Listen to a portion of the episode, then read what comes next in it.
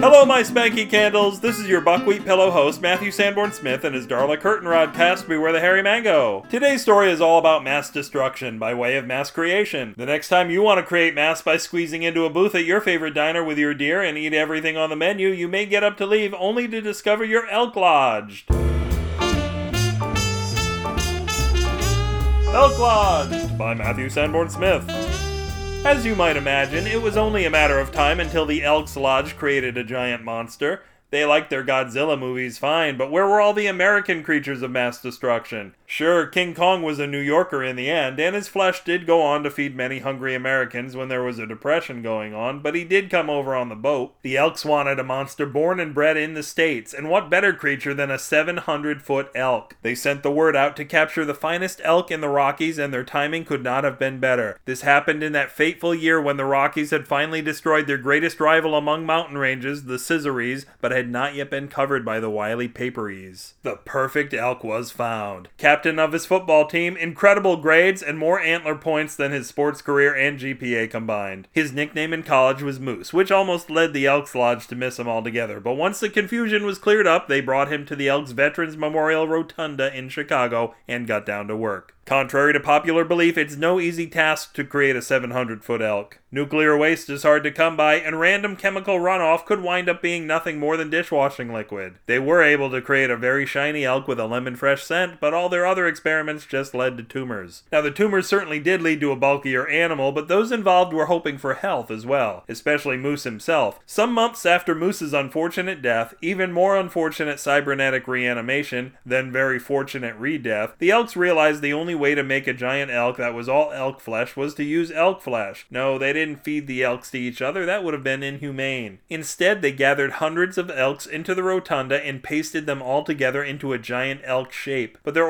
organization was not designed for creating 700 foot elks. When their haste to get this show on the road clashed with their obsession with secrecy, what they got was an elk that was only 250 feet tall and was also trapped inside the rotunda as if it were a turtle shell. Admittedly, this helped when the Illinois National Guard attacked. The rotunda acted like a flak jacket, protecting many of the elk's vital organs. Remember, if you will, that all these elk organs were made of actual elks. The creature was something of a fractal, or a fract elk. The members of the Elks Lodge had expected the attacks and took them in stride. What they were upset about was the monster's lack of monstrosity. Their creation had no desire to destroy anything. All it wanted to do was eat trees and be left alone. What a bummer. Its masters had been hoping to at least fuck up Milwaukee. It was time for an attitude adjustment. They paid a cow to pretend it would be his girlfriend, an elk cow, not a cow cow. That would be sick. And then break up with him. Then they got it drunk on three local microbreweries, but they didn't get the drunken rage that they had hoped for. The fracked elk just fell apart. Not only emotionally, but physically too, as the alcohol loosened the pace that had held the elks together. If only they had been held together by teamwork. The elk gang, thousands strong, turned Lake Michigan's fresh water to salt with their tears and buried Chicago in half a foot of elk poo.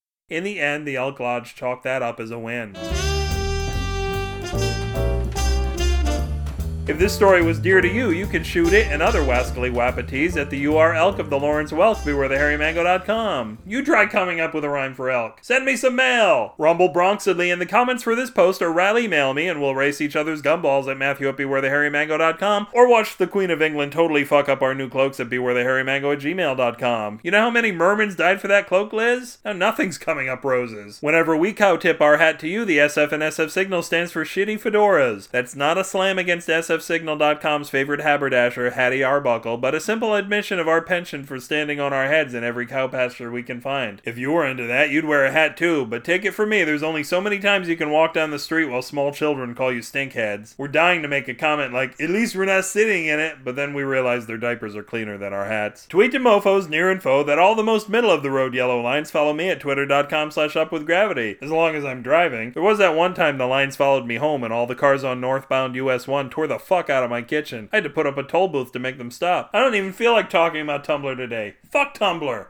Fumbler! If you dig the mango, I could really use a couple of your soft earned dollars, not the hard ones. I'd feel bad taking them, and they scratch my bottom through my thin wallet. I promise to spend the money on good things like carrot sticks and pea stones. Man, I hope I pass that one pea stone soon. Wait, forget what I said. I kinda could use something scratchy for my bottom. This podcast wallows gleefully in a slop made from its own despair, but mixed in a honey mustard sauce so as to make it all quite bearable until the inevitable end, which might be worth looking forward to if there's an afterlife full of foot massages covered in ranch dressing, because it's pretty certain it will be thoroughly sick of honey mustard by that time, and even sicker of its homemade Creative Commons attribution non commercial share like 4.0 international license sauce. Until Dr. Phil finally confronts Nurse Empty, this will dance exactly like Matthew Sanborn Smith doesn't, while reminding you no guts hole, no glory hole. Good night. If you dig the mango, I could really I could really use a lozenge.